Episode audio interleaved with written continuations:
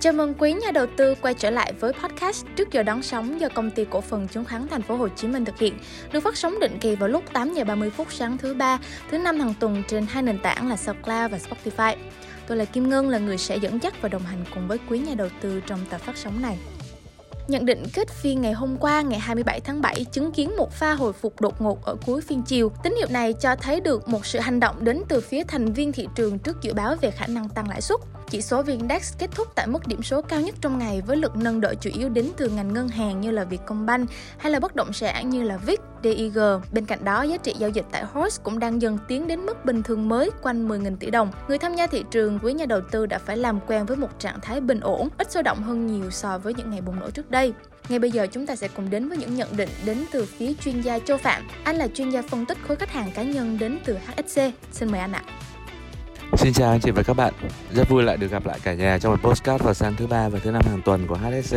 Hôm qua, thị trường có vận động tương đối là tích cực, cũng như là chúng ta đã nhìn nhận cái vận động của thị trường trong giai đoạn lần này trước cái thời điểm mà Fed chuẩn bị tăng lãi suất mình cho rằng là đây là một cái vận động, nó mang tính củng cố niềm tin của thị trường sau một giai đoạn quá tiêu cực trong giai đoạn vừa qua. Thì đến thời điểm này, mình cho rằng là Fed vẫn sẽ phải tăng lãi thôi, lạm phát thì vẫn phải kiềm chế. Nhưng rõ ràng là nếu chúng ta nhìn nhận lại thì vận động của thị trường đã tích cực hơn hẳn so với những giai đoạn trước đây mà chúng ta hay nhắc đến.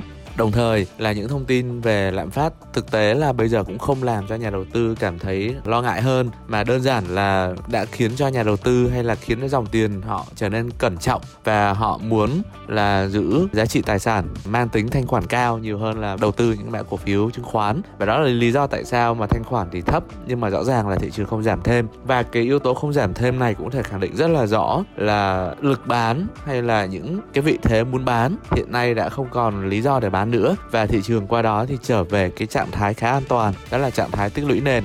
Với trạng thái tích lũy nền này thì mình cho rằng là chúng ta đang đứng ở giữa một cái thềm cơ hội. Lý do vì khi mà Fed tăng lãi suất mà thị trường không giảm thêm thì tức là thông tin nó đã được phản ánh. Và qua đó thì chúng ta có thể bắt đầu cân nhắc và kỳ vọng đến những vận động mang tính tích cực, ví dụ như là giải ngân mới, những mã cổ phiếu mang tính giá trị đó là những gì mà qua câu chuyện mà Fed tăng lãi suất lần này có thể đưa lại cho chúng ta. Và thứ hai nữa là bây giờ cái thông tin mà nhà đầu tư lo lắng nhất sau câu chuyện lạm phát là câu chuyện suy thoái. Thì ờ, nhìn về góc độ suy thoái thì rõ ràng là khi mà tăng trưởng GDP chậm lại, nếu mà sau hai quý và cái khả năng về thất nghiệp tăng lên thì chắc chắn một điều là chúng ta sẽ có câu chuyện về suy thoái. Nhưng suy thoái ở đây nó ở mức độ nào, liệu nó kéo dài hay không, nó lại là một câu chuyện khác và nó sẽ trở thành là điều mà nhà đầu tư cũng sẽ quan tâm trong những giai đoạn về nửa năm sau năm 2020 trong bài podcast lần này thì mình chia sẻ khá là nhiều liên quan đến vĩ mô. Thay vì là chúng ta nói về cổ phiếu, lý do là vì hiện tại hầu hết là các cái nhóm cổ phiếu cũng như là chỉ số doanh nghiệp nhìn chung thì không phải là quá xấu đâu. Và thậm chí là có một số mã chứng khoán mang tính trụ cho thị trường nhóm cổ phiếu ngân hàng có những bước tăng trưởng rất là tích cực. Thì rõ ràng là chúng ta đang ở trong một trạng thái lo ngại vì điều kiện vĩ mô nhiều hơn là lo ngại vì điều kiện vĩ mô. Và nói cách khác là hiện tại rất nhiều cổ phiếu đang trở nên khá hấp dẫn. Và cái việc của chúng ta là chúng ta nên bắt đầu lựa chọn và đưa ra những chiến lược giao dịch phù hợp với những mã cổ phiếu này. Thì mình xin đề xuất một cái chiến lược mà mình nghĩ là phù hợp nhất, đó là chúng ta tập trung giải ngân với những cổ phiếu mà đã bị chiết khấu rất sâu, có những kỳ vọng về tăng trưởng trong giai đoạn nửa cuối năm, đặc biệt là trong những câu chuyện mà hậu covid 19